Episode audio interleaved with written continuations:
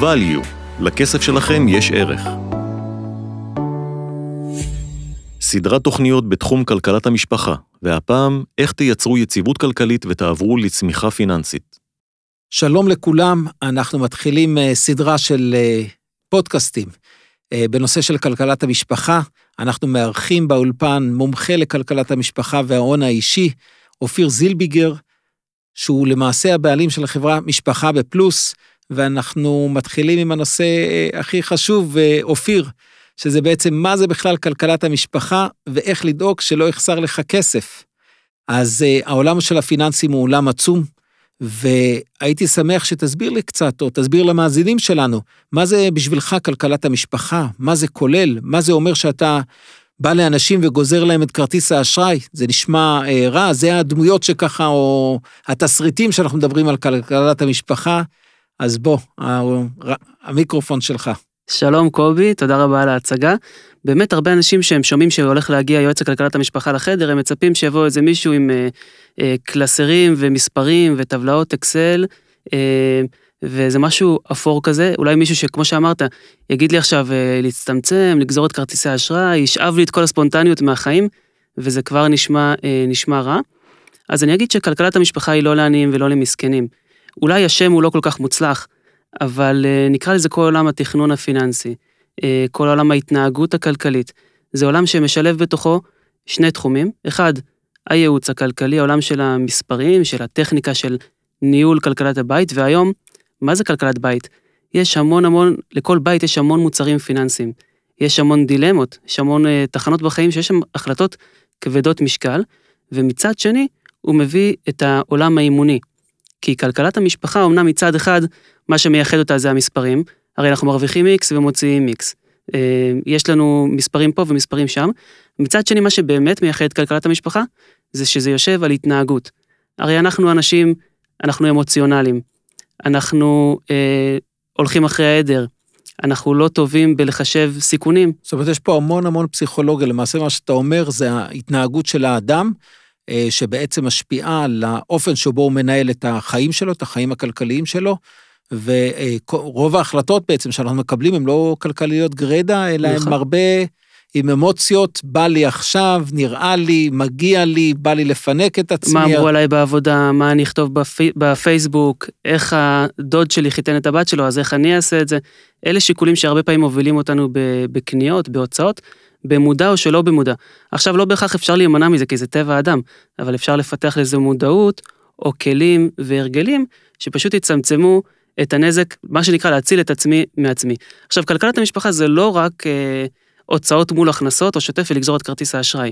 כלכלת המשפחה מורכבת א' מהשוטף, שזה ההוצאות מול ההכנסות, ומן הסתם אי אפשר לחיות לאורך זמן כשההוצאות גדולות מהכנסות. כל בית, כל אה, עסק, כל עיר וכל חברה הולכים ככה לפשיטת רגל לאורך זמן.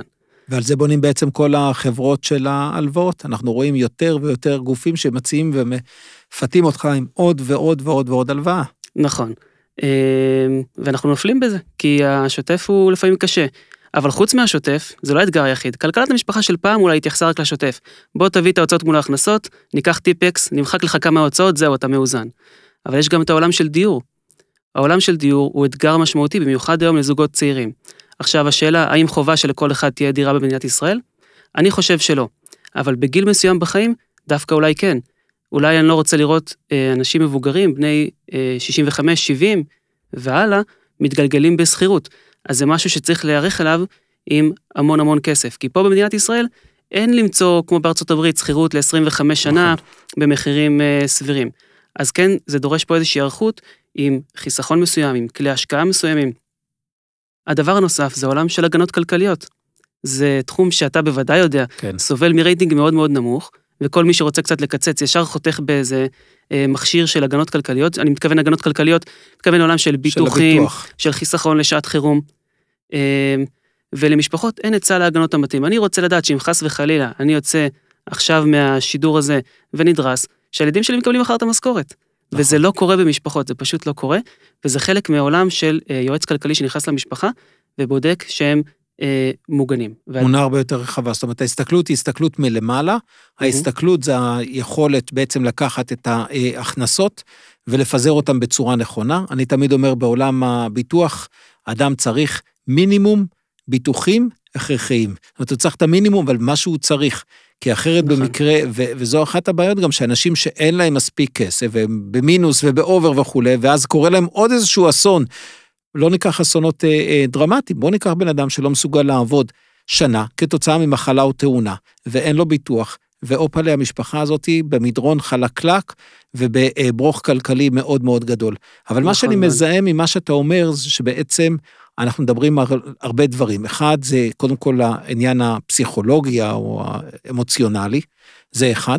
שניים, זה העניין של בעצם אה, לראות את הדברים. והשלישי, אנחנו מדברים פה בעצם גם על אה, חינוך, לחנך את עצמנו, ובטח ובטח שלחנך נכון. את הדור הבא. נכון, ואני מחלק את זה אבל ממש לחמישה תחומים שאני נוגע בהם, אז כאילו אמרנו השוטף, כן. אמרנו הדיור, אמרנו הגנות כלכליות, ויש לנו את עולם החיסכון ליעדים. כולנו עובדים קשה ומרגישים שאנחנו בתוך איזשהו אה, מרוץ עכברים כזה, נכון שזה קלישאה כזאת שאומרים לצאת ממרוץ העכברים, נכון. לא מת על המונח הזה, אבל אם אנחנו רוצים אי פעם לחיות קצת מעבר לשוטף, קצת לעשות איזשהו תחביב, איזשהו טיול, איזשהו עזרה משמעותית לילדים, אנחנו חייבים לתכנן את היעדים ולראות איך אני מגיע. אני אתן דוגמה, אם אני רוצה לטוס עם הילדים שלי לתאילנד בעוד שלוש שנים, נגיד שזה יעלה לי 30 אלף שקלים. עכשיו, אני יכול להגיד את זה כמה שאני רוצה, אם אני לא אערך לזה, ברור. אם אני לא אמשוך את זה מהתקציב, אם אני לא אשים את זה בקופה, בקופה הנכונה, אז אני לא אגיע ליעד. אבל מצד שני, אם אמרתי לעצמי מה היעד, אמרתי לעצמי כמה הוא עולה, אמרתי לעצמי מתי היעד הזה יקרה, וגם לקחתי מהתקציב ואמרתי לבנקאי לעשות לי אה, חיסכון חודשי שזה ירד, אז אני שולט בחיים שלי, היעד הזה יקרה. אפרופו יעדים, אתה מזכיר לי סיפור שנפגשתי עם חבר, ואני אומר לו, מה העניינים? הוא אומר לי, אל תשאל. עכשיו, כשמישהו אומר לך, אל תשאל, אתה מבין שקרה איזשהו ברוך. כן. אני אומר לו, מה קרה? הוא אומר לי, אתה לא מבין, יש לילד בר מצווה. אני אומר לו, מה זאת אומרת? זה לא ברוך, זה לא שום דבר, זה משהו שיודעים, הילד נולד, 13 שנה יש בר מצווה, ואם אתה רוצה לעשות איזשהו אירוע, תיערך אליו, תפתח איזושהי תוכנית חיסכון, אבל פתאום אנשים, זה בא להם, זה פתאום הבום הזה, שבעצם, הנה אני אה, מקבל, אה, אה, עכשיו הילד הגיע לבר מצווה ולא נערכתי, ומגיע הבום הכלכלי. מה, מה הנקודה החמישית? נכון, הנקודה החמישית זה ההתנהגות הכלכלית. זאת אומרת, זה אולי משהו שעוטף את כל ארבעת האזורים המרכזיים, יש בוודאי עוד דברים, האזורים המרכזיים, זה הניהול האסטרטגי של הדבר הזה. ועכשיו לכל אחד מהאזורים שאמרנו, יש את ההתייחסות לטווח הקצר, שזה מה שקורה עכשיו בשוטף, יש את הטווח הבינוני, מה שקורה בחיים, בר מצווה, בת מצווה, חתונה, שיפוץ. ודברים שאתה יודע, או שאתה מתכנן או שאתה ברובם אתה אמור לדעת. נכון. איקס שנים אני מחליף אוטו, 13 שנה ילד בר מצווה, גיל 23, 25, 30, צפוי להתחתן, אוניברסיטה, נכון, יודעים. נכון, ויש את הטווח הארוך, שזה פנסיה או העזרה המשמעותית יותר לילדים, ולכל טווח כזה יש את המכשירים שלו. ואז שאלנו מה יועץ כלכלי עושה? הוא בא, הוא מאפיין את הצרכים, הוא בודק את המצב הרצוי, הוא ביחד עם המשפחה בונה את התמונה של המצב המצוי, ובאמצעות תהליך, כלים, שינוי, מחירים, פשוט בונים את הגשר בין המצוי לרצוי כדי להגיע כמה שיותר ליעדים שהמשפחה רוצה להגיע. נהדר. אז אה, אופיר, תודה.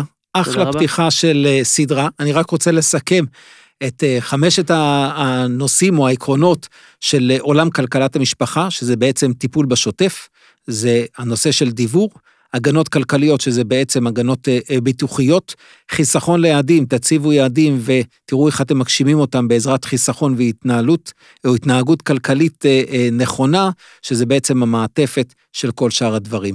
אופיר, תודה, ונשתמע בתוכנית הבאה. תודה רבה.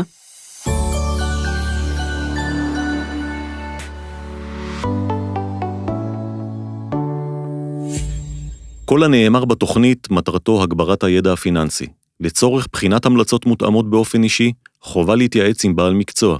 אין לראות בנאמר בתוכנית המלצה אישית.